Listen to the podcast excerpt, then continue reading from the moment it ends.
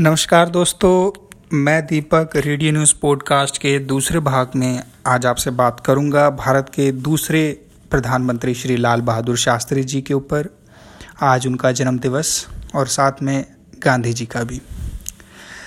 दोस्तों, श्री लाल बहादुर शास्त्री जी भारत के दूसरे प्रधानमंत्री रहे, जिनका कार्यकाल सिर्फ़ 18 महीने का रहा। दोस्तों, वो इतने ईमानदार व स्वाभिमानी थे कि इस बात की तस्दीक मेरी इन बातें से होगी जो मैं अब आपसे करूँगा। दोस्तों, शास्त्री जी के पास ना तो अपना घर था और ना ही कोई अपनी गाड़ी। वो प्रधानमंत्री थे, फिर भी उनके पास कोई अपनी गाड़ी या अपना घर नहीं था। दोस्तों, यही बात मैं अब आपको शास्त्री जी के सुपुत्र अनिल शास्त्री जी की आवाज़ में सुनवाता हूँ। जब हम लोग ने बच्चों ने डिमांड किया, अब आप भारत के प्रधानमंत्री हो गए हैं। लेकिन अभी भी हम स्कूल टांगे से जाते हैं या किराए की गाड़ी से जाते हैं और आप ने अभी तक अपने बच्चों के लिए कार नहीं खरीदी। उन्होंने इस बात को इकरार किया, उन्होंने कहा, बात तो बिल्कुल आप लोग ठीक कह रहे हैं। वहाँ हमेशा आप करके बात करते थे, हम लोग छोटों से भी। उन्होंने अपने निजी सचिव सचिव वेंकटरामन थे उनको कहा कि, भाई कार खरीदनी है। उन्होंने आके बताया कि, भाई कार का दाम उस समय उन्नीस में जब वो प्रधानमंत्री बने थे, बारह हज़ार रूपए था। लेकिन उनके बैंक में केवल सात हज़ार रूपए थे। तो हम लोगों ने कहा कि अब छोड़ दीजिए, हमें पता नहीं था कि आपका पैसे नहीं है। लेकिन उन्होंने कहा, नहीं, मैंने वचन दे दिया है तो मैं कर्ज लेके गाड़ी खरीदूँगा। और उन्होंने पाँच हज़ार रूपए का कर्ज पंजाब नेशनल बैंक से उस समय लिया और वो कार खरीदी। कार को उनके निधन के बाद उसका कर्ज मेरी माँ लेता शास्त्री जी ने अपने पेंशन से अदा किया। हालाँकि इंदिरा जी उसमें प्रधानमंत्री, उन्होंने कहा, लेता जी, ये कर्ज जो है सरकार माफ़ हम कर देंगे पंजाब नेशनल बैंक से बात करके, लेकिन उन्होंने कहा, नहीं, इसके साथ,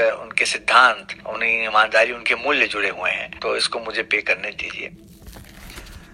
तो दोस्तों, आपने आवाज़ सुनी अनिल शास्त्री जी की।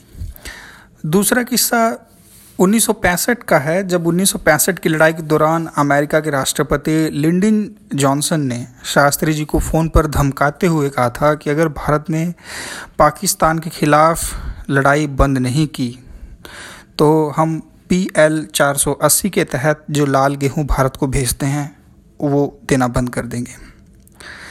दोस्तों, शास्त्री जी इतने स्वाभिमानी थे, उन्हें ये बात इतनी चुप गई कि उन्होंने अपने धर्मपत्नी ललिता शास्त्री से कहा कि क्या अगर हम आज शाम का अगर भोजन ना करें तो कैसा रहेगा? क्योंकि वो एक तरीके का एक्सपेरिमेंट करके देख रहे थे, क्योंकि वो ये बात आम जनता से करने वाले थे, जिसमें उन्होंने कहा था कि अगर हम हफ़्ते में एक दिन अगर भोजन ना करें तो हम जो गेहूँ जो हम खरीद रहे हैं, उसकी हमें आपूर्ति नहीं करनी पड़ेगी।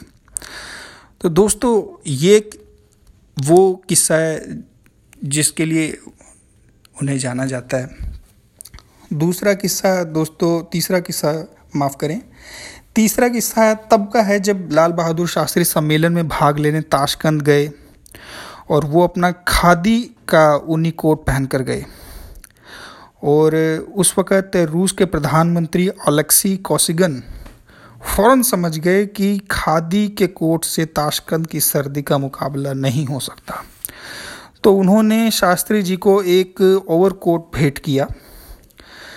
और ये सोचकर कि ताशकंद की सर्दी में पहनेंगे वो।